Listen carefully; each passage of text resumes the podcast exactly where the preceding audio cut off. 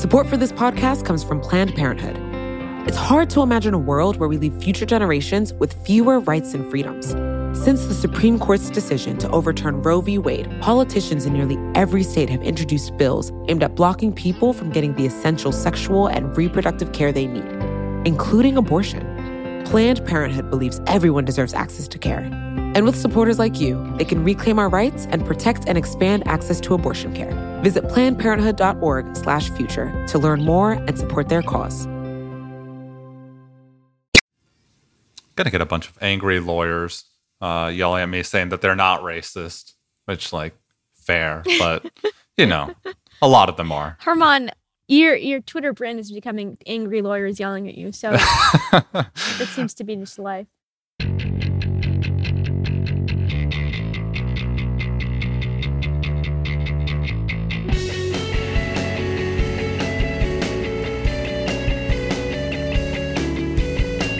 Hello, and welcome to another episode of The Weeds. I'm your host, Dylan Matthews, and I am joined today by Vox policy writer Jerusalem Demsas Hello there. and Vox senior correspondent German Lopez, who has some exciting and sad news for you all. Yeah, so this will be my last panel episode for the Weeds. I'm leaving Vox and I'm going to the New York Times to write the morning newsletter. It's obviously very bittersweet for me. I've been at Vox for a long time since it launched, but this is a big opportunity and it just, it just felt like time for me. Yeah, it's very bittersweet for us too. German can be an enraging person, like when he insists that coffee is a form of soup. But I have worked with him for nearly eight years now. Uh, I'm both incredibly, incredibly proud of him that he's going to be writing at the New York Times, which is richly deserved and will make that a better newspaper, but also incredibly angry that he's betraying me at such a profound and personal level. but before German leaves, uh, we wanted to do an episode on a topic that that he's really passionate about, or at least a, a topic that reliably makes people mad at him, which is defunding the police. So we're we're having this conversation now uh, about 18 months after defund the police became a major sort of slogan, demand, idea coming out of the George Floyd protests in, in summer of 2020. And the actual policy response to defund as a movement has has been sort of mixed. Some really large cities like New York and Los Angeles have increased their police budgets. Uh, in the case of New York, despite some sort of pledges by Bill de Blasio to push back on the NYPD. Austin, Texas passed a big budget cut and was was seen as sort of a success story. Uh, but then it reversed the cut, added all the funding back when crime spiked. And then, just as another curveball, uh, it recently voted down a ballot measure that would have hired more police. Um, and I, I, like that example just because it, it shows kind of the muddle we're in, that a lot of cities seem to be caught between the activist demand for defunding and sort of fear of crime and end up somewhere in the middle. So some supporters of, of defunding the police could argue that that actually defunding, which we're defining here as, as reducing the police budget while increasing funding for other services, hasn't been tried anywhere. But we do know a bit from social scientists about what happens to crime and other outcomes when police funding goes up or down. So German, walk me through what we know about that. What what do we know about police forces, their funding, and, and crime? I think just just to be clear, Dylan got at this, but when we're talking about defund, we're generally not talking about abolition because that's typically a fringe idea in, in the sense that like just very very few people support it. Generally i think when people say defund they mean a reallocation of resources from police to social services that reduce crime. But i think the big thing here is we we have a lot of research showing that police do reduce crime. Like this is not something that a lot of the public seemingly believes because of some status quo bias that's unfounded or anything. There there really is evidence to this end. So there's one NBER study, and we'll link all these in the show notes, I think. But one NBER study found that for every 10 additional police officers, there's one less homicide, and that's a finding for the U.S. Also, the benefits were greater for Black victims, which is important in this space because, as we know, Black communities are just much more likely to have higher rates of murder. The other thing about this is that it's it seems to be a global phenomenon that police reduce crime. So Elisa Facchetti, she has a study that looked at London police. They did a bunch of cuts of police stations a few years back as part of like their little austerity blitz. And those cuts were linked to more violence. And really, I could list many, many more studies. Generally, like there's a bunch looking at police deployments, what happens when police are pulled back. And they tend to find the same thing that police reduce crime. It's important to emphasize here police are not the only tool for fighting crime and violence, but they are a major tool. And I think the big advantage of police is that they act quickly in the short term. So you, if you can imagine, like an alternative to police would be um, building up mental health care. It takes a while to link people to mental health care. It takes a while to build like mental health care systems, get doctors trained, get all of that going. But to reduce crime with police, you just deploy them in a block, and people, based on the evidence, will just very quickly stop doing crimes in that block. And they won't be just punted to other areas. So the research suggests that that crime permanently is is truly decreased. So I think that's the biggest problem with defund as a concept. It's just and and not not just as on a policy level, but on a political level, is this you know understanding that police really do reduce crime and violence, and especially now when we're dealing with a murder spike, it's it's had trouble building up any significant momentum. I think that this conversation to me always feels a bit unmoored, right? Because the fundamental thing that I think that most people believe, right, is that it would be great if there was, you know, no crime and no reason for the state ever to be enacting violence. And that's kind of like the ideal utopic way that you would engage.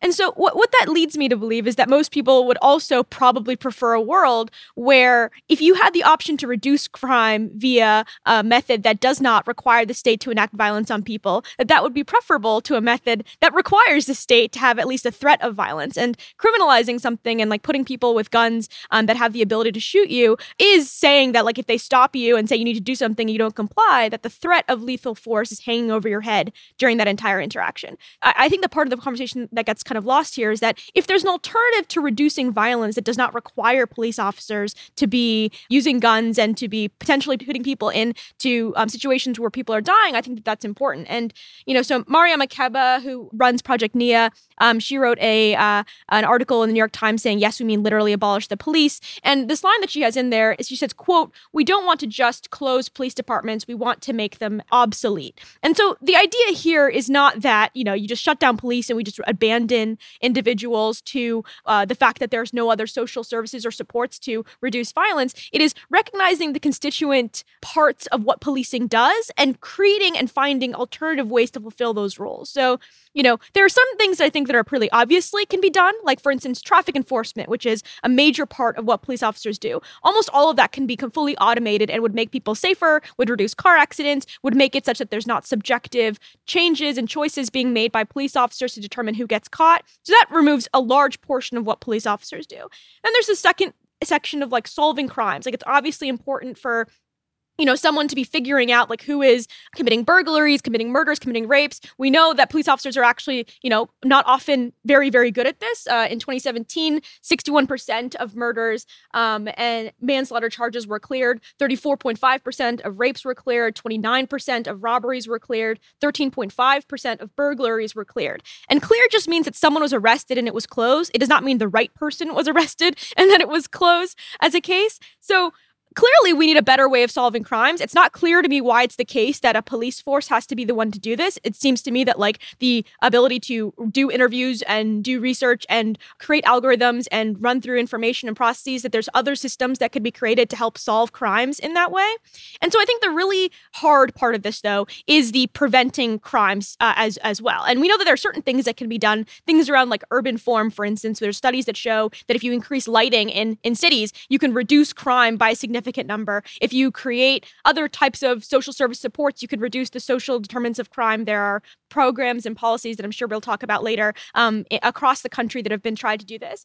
But, you know, I also just think here that a lot of the research and studies that, at least that I've been able to look through, um, that we're finding that police reduce crime are often finding that police are reducing property crime and that there's like less support for the idea that police are reducing murders or violent crime.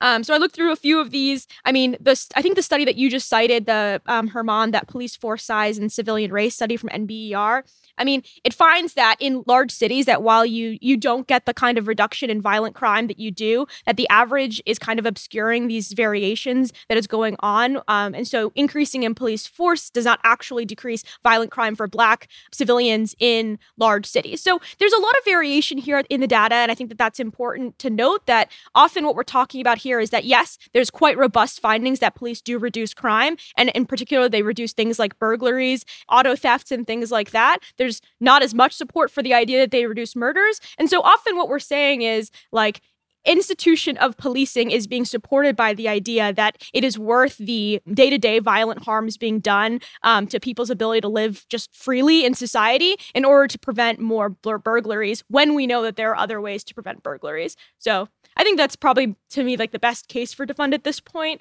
but i'm sure that you all have a lot of thoughts on what i've said so i would disagree with that a bit yes there are some studies that show police having a bigger effect on property crime than violence but even in these studies, police are very, very often found to have an effect on violent crime and murder. It's not always as large as the effect on property crime, but sometimes it's actually larger. And either way, there's an effect, which seems significant and good. Also, when you look at specific policing strategies, there's even more evidence that police have an effect on violence and murder. There are strategies that focus on specific areas or problems like hotspots policing and problem oriented policing. There's also strategies like focus deterrence, in which police and other community leaders go up to individuals who are likely to commit violence. And these individuals are told, hey, you either stop this and we'll give you the support you need through social services, or you'll face serious punishment. Like somebody will crack down on you. And for focus deterrence, there's not that great of research. There's some supportive research, but for hotspots policing and problem oriented policing, the evidence is really good that these actually have effect on violence and murders. A lot of the policing that's done does not perfectly follow these models that I'm, I'm speaking to. But like when you do follow those models, you see big reductions, at least in the short term, in shootings and murders.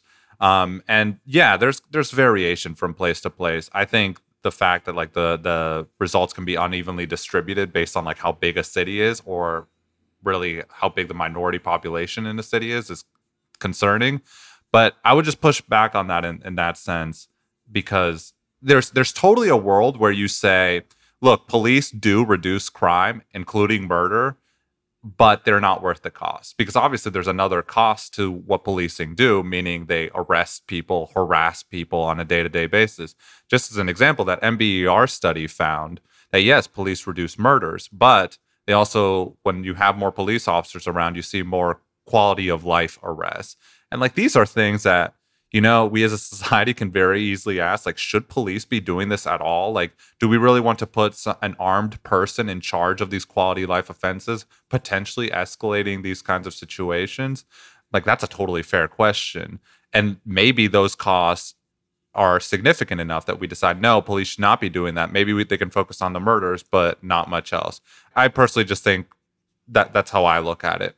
I, just wanted to to uh, ask you to dig in a bit on on some of these these different ways that police can can reduce violent crime that you were you were mentioning. That I think uh, you can imagine a few different pathways here. Like one is kind of the the hotspots policing model where you just send a bunch of cops to a place and you're you're less likely to murder someone presumably if there's a cop around the corner um, I, I would be at least. Um, but uh, then there's there's sort of a, a, a more deterrence based model uh, that I think Jill Leovy and, and Ghettoside lays out in sort of a non quantitative but but persuasive way, where you just increase like homicide detectives, and if you get your clearance rate up, and people know that they'll get caught if they murder somebody, that that that reduces it. And it seems like those those two pathways have like very different implications for what kind of police you want to hire and, and what you want to have them doing. Yeah. So I mean, on the the Ghettoside front, I think if if we're being honest, like the research for that is just not very good. Mm. There really is not much empirical evidence that you know, solving way more murders would actually deter more murders. I say that though, even as I totally believe that that would be the case. if you solved 100% of murders, I think there would be a strong deterrent effect. I mean, it's a really intuitive concept that if you know you're going to get caught for a murder, you're just going to be much less likely to do it. Um, the, the thing is, it's, it's a very difficult thing to study in an empirical fashion. And to the extent it can be studied, I mean, you talk to researchers about this, criminologists, they are extremely frustrated that it is difficult to find any good studies on this. Like they want to do these studies, there's not the funding, there's not the interest, so on and so forth.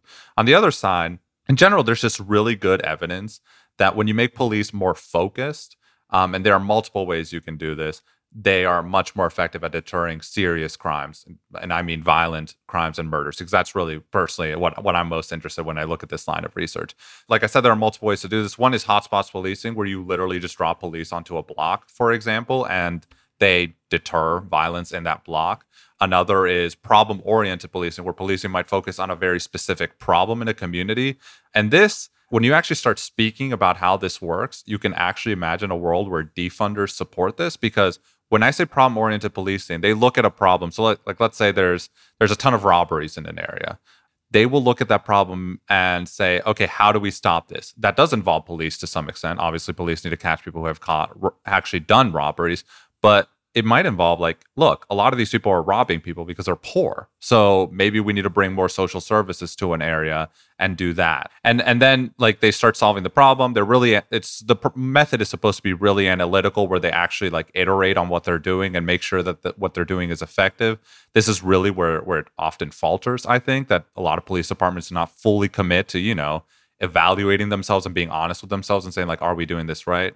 But generally the idea is like hey you focus on this problem you focus on the small population actually committing this problem you can have better results. That's true for hotspots policing it's true for problem oriented policing it's true for focus deterrence. And i think a good contrast here is stop and frisk. There is a model of stop and frisk that i guess could be more focused but like how it actually worked in New York City, for example, is police basically harassed minorities in mass. Like they they would just go to an area and just stop and frisk basically everyone there.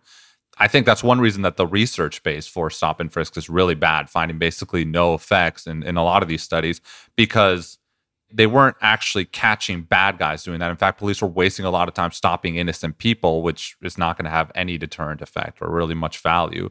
And by comparison, if you know how crime works, you know that it's super concentrated, that it's a few people in a city usually committing the majority of murders, the majority of serious crimes. And those are the people you want to target for deterrence effects. And police just have not done that, I think, in a, in a good way in the US for, for a long, long time. So one of the things I, I, think about here too is the importance of being comparative about a better better world. So I think people often will um, criticize alternatives to police in reducing crime, and they'll say things like it's really difficult to scale some of these programs, um, like the Becoming a Man program in Chicago, for instance, which um, shown to reduce crime significantly. To, or we in our recent podcast talked about um, the CBT effects of reducing crime and scaling things like that is really hard. But also like scaling things like police reform is also incredibly difficult. Um, we're talking about tens of thousands of jurisdictions across the entire country, all operating relatively independently. The federal government has like some um, power in terms of funding, and of course, the DOJ can open up investigations if it wants to. But in terms of rooting out the culture that has developed in these places, it is nigh impossible to be doing that in any kind of systemic way or in any kind of way that really scales. And I mean, I just want to put some like examples on here of like how some police departments are behaving on a wide scale uh, with with just a full culture of impunity at this point. I mean, there's a famous case last year where Philadelphia police pulled a 29 year old mother out of a car while she was fleeing a violent scene of a protest. They took her child, they posted her on social media, and they beat this woman. And then they posted this child on social media as if the mother had abandoned her kid and shamed her publicly for it. They are now, you know, having to pay her millions of dollars. A study conducted after um, Mapp v. Ohio established the exclusionary rule, which basically prevents um, illegally obtained evidence from being introduced into court, uh, found that uh, basically New York City cops were just lying constantly about how they were finding evidence. Cases where officers admitted to finding drugs on a person went from 35% to 3%, and cases where suspects, the, the police claimed that suspects had dropped or threw drugs went from 17% to 43%. 92% of judges, defense attorneys, and prosecutors interviewed said they thought that police were lying about how they were obtaining evidence. I mean, famously, after Derek Chauvin uh, killed George Floyd, Minneapolis police issued a statement that doesn't even include the fact that Chauvin knelt on Floyd Floyd's neck for nearly nine minutes. I mean, we know this from civil asset forfeiture. Uh, we know this repeatedly from attempts to reform. We know this from even when the black community has been pretty unified. Uh, I mean, James Forman's book "Locking Up Our Own" is just a a, a, a a, really good story about how they are repeatedly asking not just for more police officers, but also for more social services, and they just get more police officers over and over again. So I think that you know there's a selective sort of scrutiny being placed on the idea that other sorts of things can be fulfilling this role of reducing crime and making America safer when there's been like very little proof to me at all that you can actually scale any sort of police reform reasonably. Patrick Sharkey was actually just on the Ezra Klein show being interviewed by Rogé Karma he's a criminologist at Princeton and he said that in his in his work that he'd found that in a typical city with 100,000 people every 10 nonprofits formed to build a stronger neighborhood um, uh, to deal with the problem of violence reduced violent crime by 9%. So these are extremely heterogeneous uh, uh, groups like these are not the same groups being formed in every single city and yet you're able to see quite a large decline in violent crime happening as an effect here. And so I do think that part of this has to be a conversation about, you know, yeah, it's really hard to do that. It's also really hard to reform police and potentially impossible to do so. So pick your heart at this point is where I kind of am. Well, I would say it's the reason I don't think it's impossible is because other countries do not have anywhere near the levels of violence we do, police violence we do. And I think there are lots of reasons for why they, they have those differences, not least like race obviously plays a role into it. But I think another big thing is guns. Like the US has, has way more guns. And I, I bring that up because I think that's like a a thing that just often gets, you know, lost in this conversation that I think Americans take for granted just how bizarre this country is in terms of the massive amounts of firearms that are everywhere. Like, if you're a police officer in Japan, you can go into a house because you have, let's say you get a mental health call. This guy is acting funny, like police need to go in and intervene. You can basically assume that that person will not have a gun and it's a guarantee, right? If you're in the US, you absolutely should not make that assumption as a police officer. Like you will put your life at risk if you assume that a person does not have a gun because there's a very high chance that person does have a firearm. And like I think this is such a big issue in terms of reforming the police in a serious way like getting them to stop being as aggressive because that's essentially the problem is police are way too aggressive in the US especially when compared to peer countries but like they're that aggressive for a reason. I think there's some sense of exaggeration. Like they they think their jobs are more dangerous than they truly are. If, like you just look at the statistics. But at the same time, it is also true that just about any situation can escalate in the U.S. because there are so many guns around. Um, I don't know. One way I've I've thought of this is that like this might just be the cost of a more armed society, and like a more aggressive policing is the cost of more aggressive society. I mean, you just you just look at this on a practical level, the state is supposed to have a monopoly on violence. Like that is why police exist in the first place. That's why the whole criminal justice system exists. And in an armed society, that's just not really true because at any point, civilians can like act out and literally kill someone with just a pull of a trigger. I think that limits the scope of reform. Just as one example, if you're going to send social workers to a call instead of police, because let's say somebody is having that mental health case, how do these people react when that that person has a gun? Like that at least means you need police officers around as backup which means that police have to have a presence in a way that you know again looking at the example of japan or the uk or norway that might not be true. Like the, the you might be able to send social workers in there just fine without any consideration for police. Um and you know it's I don't like this. If it was up to me, the US would not have so many guns. The second amendment would not exist at all. But like that's not the the reality of what we have today and it it unfortunately I think just makes it you know much more difficult to consider um like can we actually do something to strip down police power in, in a significant way. Just just one more example because you mentioned traffic stops and my hunch is that yes, we can do way more to, you know, reduce police presence and traffic enforcement. But like one of the problems here is a lot of crime guns are found in the course of traffic stops. Most traffic stops do not end up with the police getting a gun. But like if you look at New York City's data, for example, most the guns found that are illegal are found in the course of a traffic stop. So if one of the goals, for example, is to get guns off the street because we think they're bad and like you know that reduces crime if you're suddenly automating all traffic enforcement police aren't going to be able to do that anymore that means we're going to have more guns out there so it's kind of like the reverse of what I'm talking about too, where it's not just police have to go in there and be more aggressive because they think a gun is around, but police are also going to have a harder time finding guns. And because there are so many guns, it is good for police to find guns and and reduce crime. I, I just think like this is one part of this that like from a global perspective is really difficult. And it I think it, it not only makes scaling police reform harder, but it also makes you know, doing the other reforms harder because at the end of the day, a lot of them are supposedly going to rely on unarmed people interacting with people we think might be dangerous in, in a lot of situations. So I'm I'm gonna uh, call a quick break here, and we can keep going into some of the sort of nuances of the policy here. But I, I also want to talk a bit about the the politics around defunding the police, which we're starting to get into a little bit, and, and sort of the fears of backlash to crime. So uh, stick with us. We're going to take a quick break. Support for the Weeds comes from Not Another Politics podcast from the Harris School of Public Policy. With the constant news cycle, there's a lot of noise out there. Opinions are plastered all over social media, pundits are throwing out hot takes without any sort of context, and it's only getting worse as we dive farther into election season. We know that if you're listening to us at The Weeds, you're looking to cut through all this. And if you like this show, you might like Not Another Politics Podcast. Not Another Politics Podcast is produced by the University of Chicago Harris School of Public Policy. They want to take a research and data approach to analyzing hot button issues and offer perspectives that go beyond the headlines. They cover a wide variety of topics in their episodes, but a few recent episodes that you can listen to include a deep dive into why women are underrepresented in US politics or whether or not we can believe political surveys. You can listen and subscribe today at harris.uchicago.edu slash NAP. That's N-A-P-P.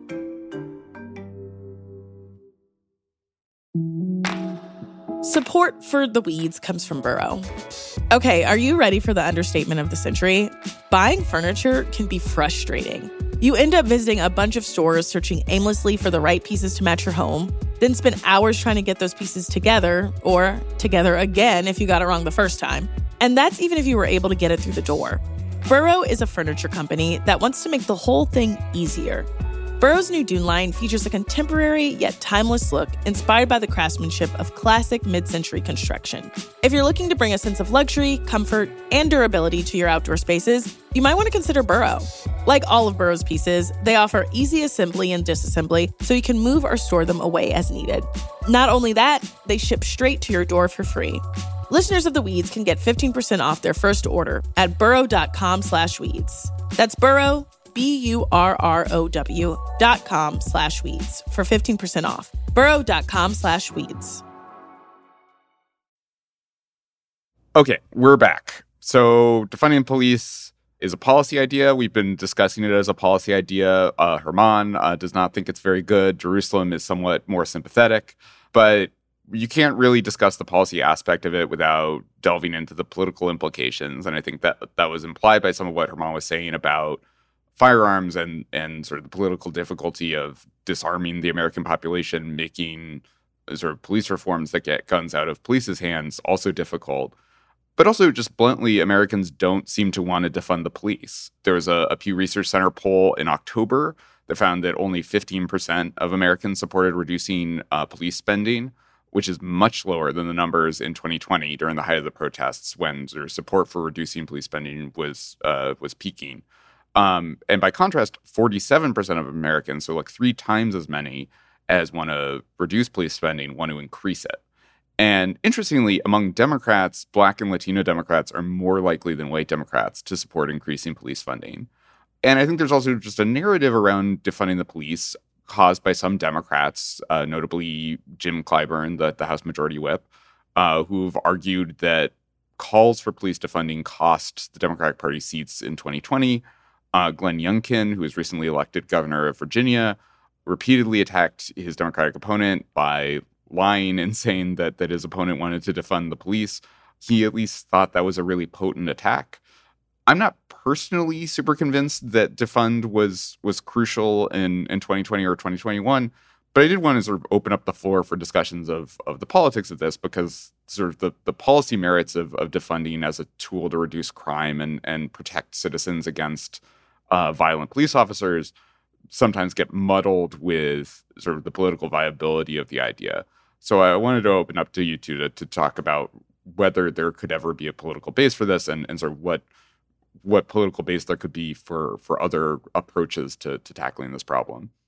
So this is um sort of a framing that I also got from the Patrick Sharkey interview with uh, Rogé Karma on the Ezra Klein show, and it was essentially framed as a politics of abundance. Um, the a lot of the um, support for social services to take on some of the role that policing has played is actually popular. So, and what I mean by the politics of abundance here is just that if you don't make it like you need to take things away from police in order to afford things for social services that that is really important in order to actually achieve the kind of popularity that you need um, in order to have you know support for this these kinds of policies at the local level. So I, I think it's quite clear that people are generally in favor of you know more mental health services more homelessness services drug addiction opioids things like that. Um, the stuff is very popular and people want to see that stuff happening. I just think that placed in opposition to police funding is not going to be popular both because I think that police lobby is actually quite powerful and politically potent, but also because we live in a very polarized electorate. And um, anything that's going to kind of trigger uh, one side's extreme or the other is going to push people towards their existing camps, even if there's potential for for action. So I, I think I would just caution that I think people like to talk about how you know, if if Democrats had messaged this one way or reform advocates and messages another way that we would have been in a much different place. I think that there are definitely some marginal changes that could have been made to make things better, and that that's an extremely important thing to do and to care about because these are very serious issues, and people should care quite a bit about making sure they're saying it in the best way possible in order to achieve the greatest support for the policies that they care about. But I, I don't think that this is a fundamentally a language or communications issue. I think this is fundamentally a cops are politically powerful and attempting to reform or change that institution or even insinuate that there is something wrong with the institution of policing at all will achieve the sort of backlash that we saw happen last year.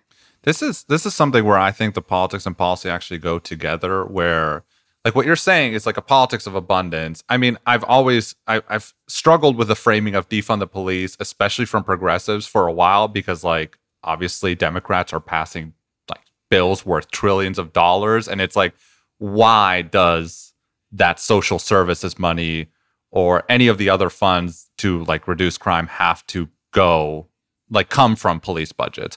And mechanically like there's just like one way that this doesn't frankly make any sense. Um, most uh, funding for social services is done at the state and federal levels also some at the county level. Police funding by and large is done at the local including county level. So cities and counties are funding their own police departments. So like let's imagine a city cuts its police funding. Like how is that money going to end to the, like the social services people are thinking about? Because those are run by the state. Like is the city going to give the money to the state? I mean that's if you talk to just about any local official anywhere that that would sound ridiculous to you because local officials are not going around giving their money to to state governments. And also eh, the the amount frankly, the amount of funding that would be necessary to scale up social services. So, if we're talking about something like mental health care, you need way more money than like even police budgets can amass to because mental health care is just expensive. Like, and if we're including all these other interventions, like you know, there, there's a good argument that like these police budgets cannot cover education, mental health care, enforcement of gun control laws to the extent that's a thing you want to include in there.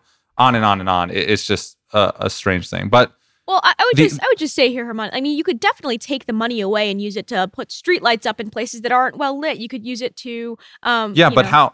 I agree with you. There are some areas where you can do that, but like, I don't think that's going to take that much. Like something like building street lighting, that's not that expensive. It's it's not just not going to be that much of a chunk from the police budget, and it's probably not going to be that expensive a thing to do, and it's frankly not going to have that much of an impact on crime. I believe street lighting has an uh, impact on crime, but it's not like you can just build street lights everywhere and crime goes to zero, right? So like there there are considerations there too. The other thing though is you, you mentioned earlier how we the the goal is to make police obsolete. It's not to necessarily get rid of them, like as just because you want to spite them. And like when you think of that framing, like if you're trying to make something obsolete, you don't normally say, let's get rid of it first, and then it's obsolete because we have these other things going. What you first do is build up the other things. And then once you show that you no longer need, in this case, police departments, because we have so much social services that crime has truly dropped, at this point, we're, we're probably fine, you know, scaling down the level of police departments because crime has dropped because we have these, these stronger gun laws, we have so much mental health care, we have better education initiatives, on and on and on. Now we can reduce the size of police. And this is something where I think defund the police was just like framed backwards, essentially. This idea that you defund the police, then fund these services, and then see a reduction in crime. Seems to me like if you want to do this, you should do the reverse, where you, you know, build up these other services, and then over time, crime will drop. I believe that, truly do. And like then you can scale down the police departments because you just won't need this. I think a good example of this is actually fire departments. Over the years, we have built a bunch of regulations, laws, and construction, and you know, just like safety. Like people have fire extinguishers in their house much more often than they used to. Like fires are just not as big of a threat.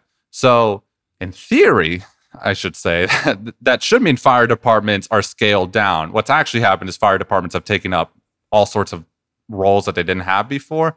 But like, you know, in theory, that could mean fire departments are reduced in size because we have built all this other protection against fires. It could be the same thing with police. We built all this other protection against crime, and then uh, in theory, we can reduce the the the scale of the police force.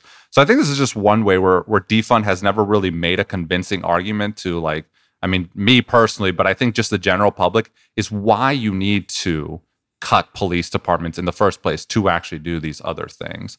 In fact, to me, it actually just seems backwards to do that. Just a quick interjection here: um, that the uh, the the uh, finding around housing developments um, increasing street lighting reduced um, nighttime felonies by over thirty percent. So I agree. There are places that are already lit, so it's not much. It's not that you could do it everywhere, but it's a significant finding. I would just say. Oh yeah, for sure. And actually, um, one of the reasons that like hotspots policing probably works is like some of the studies show that it's just police being around. They literally might not have to do anything. It's kind of like a scarecrow effect where, you know, they're just around. They look at people. Who is going to commit a crime in front of a police officer? Uh, like a very small number of people who are incredibly stupid. So it is just not very likely to happen. And actually, one of the arguments against these studies is like maybe you could put other people there, which I mean, in practical terms, like a city is not going to hire like a bunch of teachers and just put them on a block. That sounds ridiculous. But one way you can quote unquote put other people there is by like doing street lighting, making that a lively neighborhood by, you know, revitalizing it, letting the restaurants flourish and, and that kind of thing.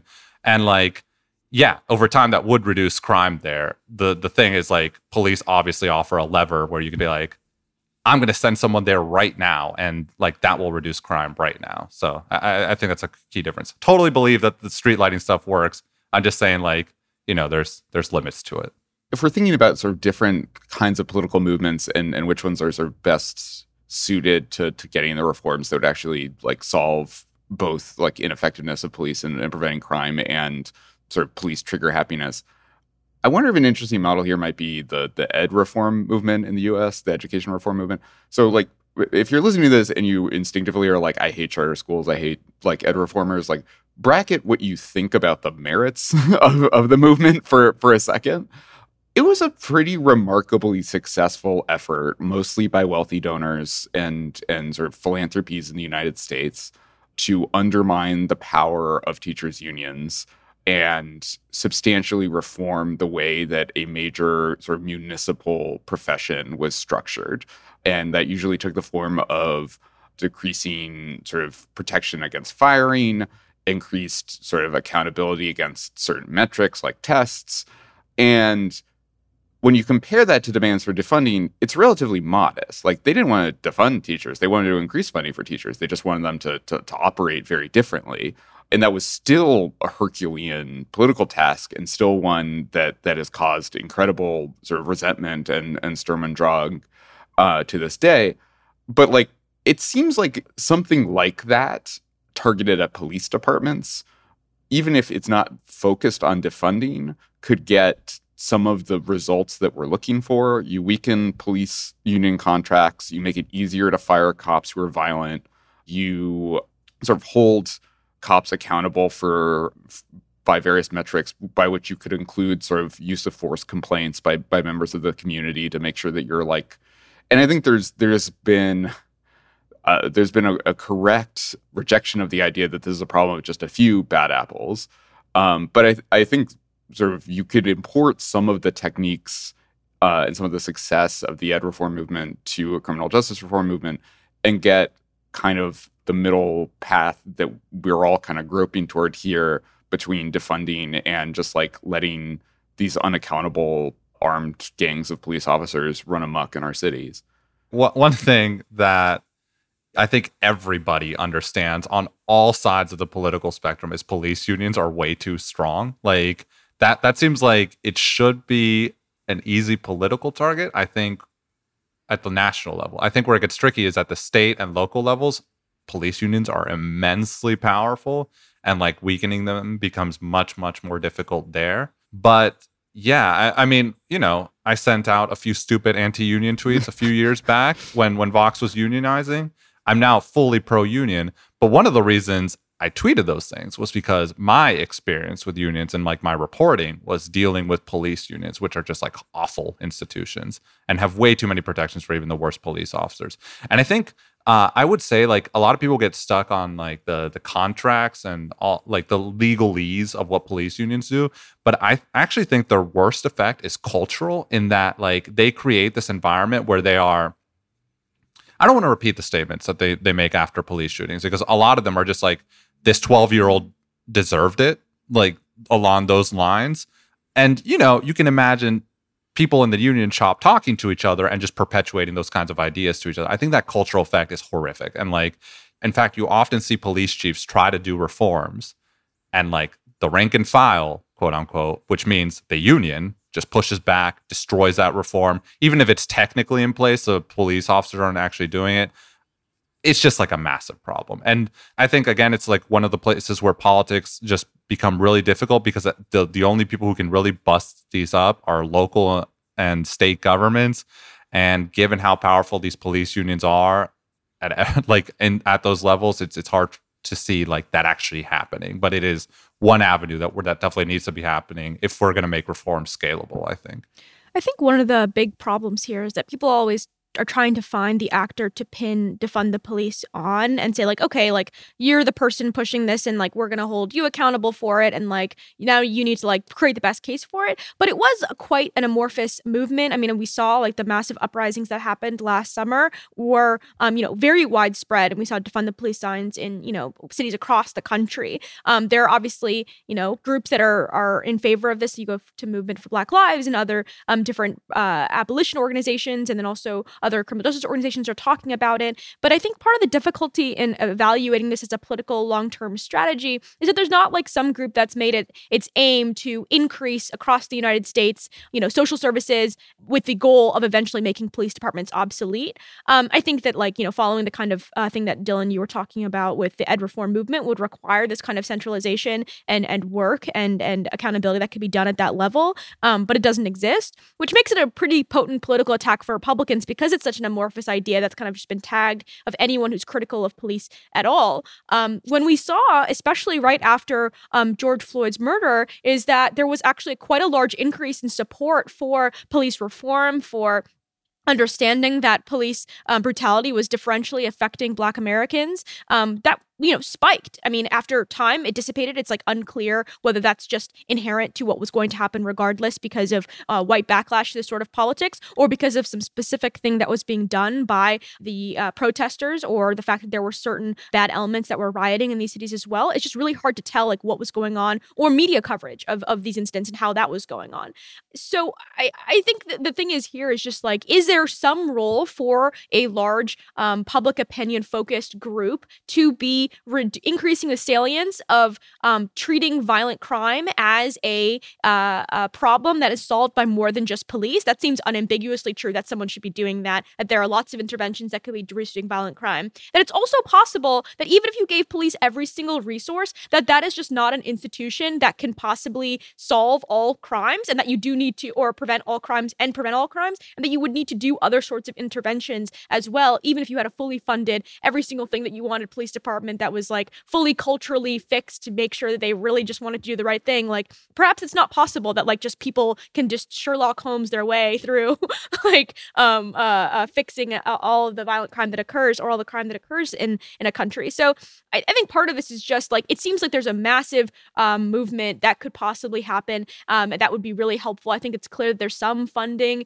in uh, the Build Back Better bill for uh, increasing some community services. Uh, it's not anywhere near enough. And I think I would just say on the politics of this too, um, the reason why I'm so down on the ability to actually substantively reform is that you can't even get Republicans to the table on qualified immunity. I mean, qualified immunity literally is just like a wholesale invented Supreme Court doctrine that protects civil servants from uh, basically committing massive constitutional violations constantly against people. I mean, these are things that Republicans, you have libertarians like the Institute for Justice that are in favor of ending qualified immunity. Republicans do not have actually a good argument for this. They just say that like it's going to make it harder for police to do their jobs. Like if they're committing constitutional violations, they're like definitionally not doing their jobs. So, I mean, to me that that's just indication of the fact that like you're not going to get widespread reforms. you can't even say that it's illegal or prosecutable to say that police officers should not be able to just murder people indiscriminately. So we're going to wrap it up there. Uh, but after we take a break, we're going to talk about this week's white paper, which is all about housing discrimination. Uh, stay with us. Welcome back. This week's white paper is by Peter Christensen from the University of Illinois, uh, Ignacio Sarmiento Barbieri of University of Los Andes in Bogota, Colombia, and Christopher Timmins of Duke. Uh, the paper is titled Racial Discrimination and Housing Outcomes in the United States Rental Market. Jerusalem, you're our resident housing guru. Why don't you walk us through it? Yes. Welcome to Jerusalem's Housing Minute. A new segment of the Vox Media Podcast Network. You can't just create segments by announcing them. I, we've talked about this. I, I, think it's I think it's okay in this case. She's she's already gone her way anyway. I'm gonna like ring a bell each time too, and just go ding ding ding or Dear whatever. Maybe God. we'll create. A... All right, tell us about the paper. sure. So this this is a very cool paper. So basically, what they do is um, these authors create a computer bot that sends inquiries from fake renters to over 8,000 property managers across 50 of the largest metropolitan housing markets in the United States. And they this bot does like sort of a three day sequence of inquiries. It randomly picks from a set of 18 first and last name patterns that are coded to indicate whether or not the person is black, Hispanic, Latinx, or white and then inquiries uh, and basically they see like you know do property managers respond to these inquiries and is a differential based on race? And shocker it is um, inquiries sent from white renters receive an average response rate of 60% african americans have a 9.3% lower response rate. Hispanics uh, have a 4.6 lower response rate. For african americans it's worse in the midwest. Um, for hispanics it's worst in the northeast. And the cities that are worst for african americans are chicago los angeles and louisville. And for Hispanics, it's Louisville, Houston, and Providence. So Louisville, yikes. But uh, I think that this is a really interesting paper for many reasons. One is that you know you have a situation here where a technology has allowed us to create a, almost a perfectly controlled experiment here. Um, this bot is not going to like call up property managers and sound different to each property manager they call because it's like a paid actor. It's like just a bot that's reaching out. It's perfectly timed to make sure that the requests to the property manager are happening within the same time frame each time. So like a day after the posting occurs. So you're just able to control for so many different things things here um, to make it like very clear that you are likely just isolating the effect of race that's going on. And they also find that uh, renters of color are facing stronger constraints in more segregated cities. So, um, very clearly, this is something that is going to have an effect on residential segregation as well. Um, I, th- I, think I just want to underscore here if you are less likely to get a response from a property manager, that means you are less likely to be living in that area. Non response to a renter from a given racial ethnic identity corresponds to a 26% reduction in the probability of a subsequent lease by a renter from the same group. So, essentially, they're able to go look at those property listings and find out like who actually ends up living there and they're able to see that it actually is reducing the ability for people to live in more integrated spaces likely. I mean this is a real problem. It costs money to apply to u- properties usually. So if this is happening at this level it's likely also happening at the level at which you are also applying. So it's monetarily affecting people but it's also um, re-entrenching uh, segregation um, in communities which we have a lot of evidence says is really a problem for people's life outcomes one thing, well, this is just like an extremely selfish read of the study, but I often wonder with these studies using names how my name would read into this because it's like you know German Lopez, people would like be confused by the German, um, but also the Lopez suggests I would be hurt here. Uh, I just find that stupid. Like it is dumb how much people read into these names to begin with. It's nice on Twitter because it trips racists up uh, for in my sake, but I've always had my roommate do it, so you could see that. I don't know what people think Jerusalem Demsas is, but I assume they think it's not white. yeah.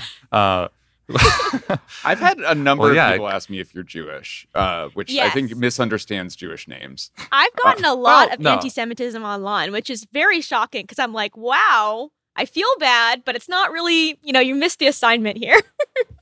Yeah. Anyway, on a more serious note than that stupid thing I brought up, one thing I found interesting is just that the Northeast and Midwest were the most racist. Midwest doesn't really surprise me. I'm in Ohio, you know, I'm exposed to that quite often, but like the Northeast, a lot of people in the Northeast would like to think that they are not fitting into this category more racist. I just find that interesting. And like it kind of shows, in my view, why like racial segregation is not just a problem for like those conservative areas of the country. It is like a actual problem everywhere in the country. So for for me, that indicates a, a serious problem there that like people should not just assume that just because, you know, they feel more woke that necessarily they don't have these racist thoughts going on in their brain. But the other aspect of this is just like the life consequences of this. I mean, on on one hand, you can look at this like, oh, well, this person can't get like can't rent a place and he just has to look for another. But like one, that's not really how this works. Chances are this person is probably struggling to like find any place to rent if if like this is something that's repeatedly happening to them. And I think the way this cascades, where obviously we know like not having access to proper housing will lead to all sorts of problems down the line. But furthermore, like we know that integrated places have like in terms of like economic equality and racial equality have better outcomes in terms of like economics education crime all that good stuff. And yet you know like this perpetuates segregation as, as jerusalem was saying. So it, it's not just a matter of like wow this sucks for that person because now they're going to have a harder time finding a place to live. It's just a bigger context there where this actually makes it much harder to solve all sorts of societal problems across the board I wonder how much some of the regional differences we're seeing here are are a result of different sizes of of Black and Latino populations. That like one guess I would have is that if you're looking for an apartment in a southern city like Atlanta or, or Raleigh or Baton Rouge, that you're like likelier to interact with a Black property manager than you are in Boston or or uh, Milwaukee or or other sort of less. Milwaukee might be a bad example, but but certainly in Boston, which is maybe 10% Black, the paper is not designed to to elicit this but one thing i could imagine being the case in southern cities is that there are many more black property managers. They're less likely to discriminate. Uh, white property managers are just as likely to discriminate as white property managers. In the north there's just fewer of them. So that seems like something that might be going on here. But also yeah i think an important takeaway here is is that there's no region of the United States that has a monopoly on prejudice. And like Boston is one of the most racist cities in America and has been for a very, very long time. Well, I mean, to your point, the West, which you would imagine has a higher Hispanic population, also had the least amount of discrimination against Hispanics. So, like that, that makes sense. I think that the problem with that, though, is the takeaway is not good because it basically suggests the problem isn't um, like a particular region or way of thought in a or a cultural thing in a particular region. It's just you know, white landlords are the problem. If that's the case, like if if the the idea is that the way that you reduce racism is by having like a same race landlord, I mean, that's that's obviously an awful awful outcome. And this is something that's like repeated in multiple other ways in the housing market too. I wrote an article recently about what's going on with housing voucher recipients.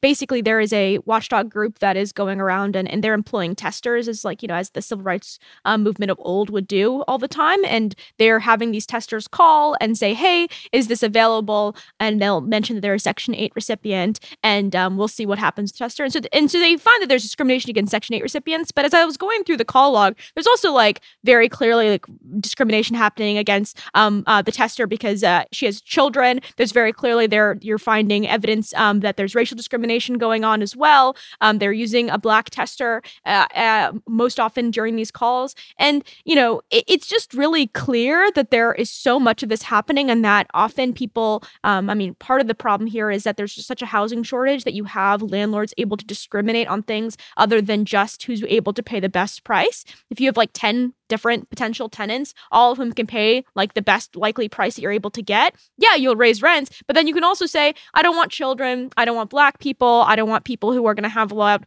um, parties, so I'm going to discriminate against people who are like young as well. All these different kinds of things to make sure you get your quote unquote perfect tenant that's going to uh, align with a lot of beliefs that maybe wouldn't have been salient in a market that had a lot more tenant power. So that's something that I think is really important. And it just really underscores just how little um, anyone is paying attention to what is going on in these interactions between landlords and prop and and uh, and uh, property managers and potential future tenants. Like we're watching as rent relief gets distributed slowly, just our inability to even find low income tenants to be able to tell them about the existence of this. I mean, the fact that there is a, a, a, you know a Fair Housing Act is almost irrelevant because nobody knows that it exists. Tenants know that it's never being enforced. Landlords know it's never being enforced. There are landlords that are not even aware that there are Fair Housing Act violations happening. Like I called several of the landlords, like or the property managers that were named in the suit by the uh, housing watchdog group I mentioned, and several of them were just like didn't even like. One of the guys was talking to me. He's like, "Oh, like it was a new kid. He didn't even know it was illegal." Illegal. Like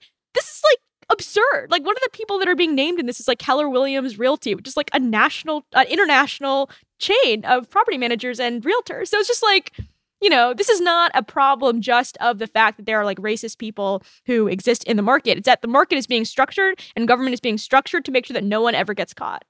Since this is a policy podcast, I, I wanted to, you know, just point out that like it is difficult to see this problem getting solved through policy in any like strong way. I mean, like you, you, a lot of this is obviously just what people read into a name and like all the preconceived biases that go into that. And I'm pointing that out because like there's a cultural need to take these issues more seriously, and I don't think we are. Um, Matt Yglesias, uh, who obviously used to be a Weeds co-host, he's written about like how bad the research is on like diversity trainings, and like that's one way you do shape culture is like that kind of stuff, diversity trainings. And basically, there's no evidence that they work. There might be some evidence that they even cause a backlash.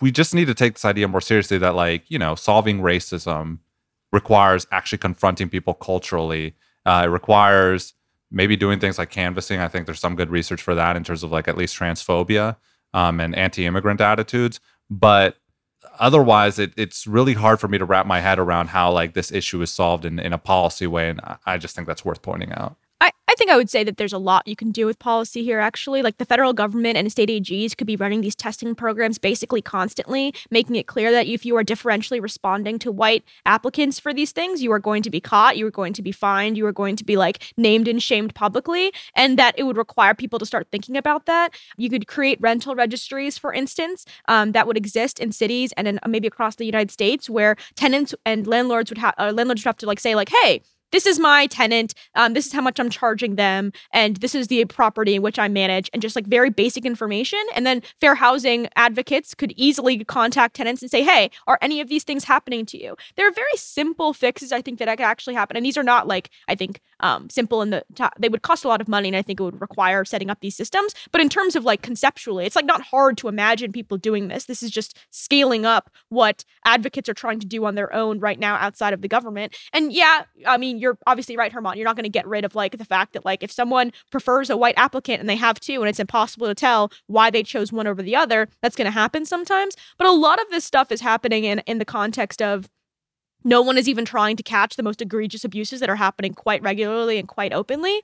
And on top of that, that like we have a housing market where it is extremely harmful for someone to get denied to see a, a property. Right now, if like one of the places that I remember w- that was worse for um, African Americans is Los Angeles. Like if there are like five maybe rental places at a time that might be good fit for your personal family needs, um, and that you are applying to, if one of those is not reaching out to you because you're black, that's twenty percent of your options. If you had a city where there were hundreds of potential rental units available to you, one person not responding to you, yeah, that's bad that they're racist, but like who cares? Like you can just go find someone else, and it reduces the ability for people to be racist if the profit incentive is high enough for them to take on black tenants anyway. And so I think that there's a lot you could do with policy to make this not that the racism goes away, but it stops impacting people's lives. Yeah, I th- guess I would just say I'm just pessimistic about like some of the stuff you you mentioned. Yeah. I mean, I'm sure it would help. Like I, I think like state AGs running audits and things like that that would that would help. I think one thing we've learned with criminal justice systems, like jury reform, for example, and just you know courts in general, is lawyers are very good at finding ways to be racist without coming off as explicitly racist. And I, I think they would find ways to be racist here, even if like state AGs are running these audits or there's like more law enforcement going into like the Fair Housing Act and things along those lines. So uh, that's kind of what's driving my my uh, take that there are limits on how much policy can do here and how we need to take this issue culturally. It's not to say that we shouldn't do those things. I mean, they seem like common sense, obvious things, but it is like they, I'm just skeptical that they would have that much of an effect based on this country's enduring history of finding ways to be racist. I mean, I think a very fitting end for the German Weeds panel era is I guess I'm just pessimistic about this. ER emoji. So, on that cheerful note, um, we're going to wrap up. Thanks to, to Vox's Jerusalem Demsas for joining the panel. Uh, thanks to German Lopez for being here today, for hosting the Weeds for, for the past few months, and for, for everything he's done for the show and for Vox over the years. Our producer is Sofi LaLonde. Libby Nelson is our editorial advisor. Amber Hall is the deputy editorial director for Talk Podcasts. And I'm your host, Dylan Matthews. You can get even more Weeds content by signing up for our newsletter.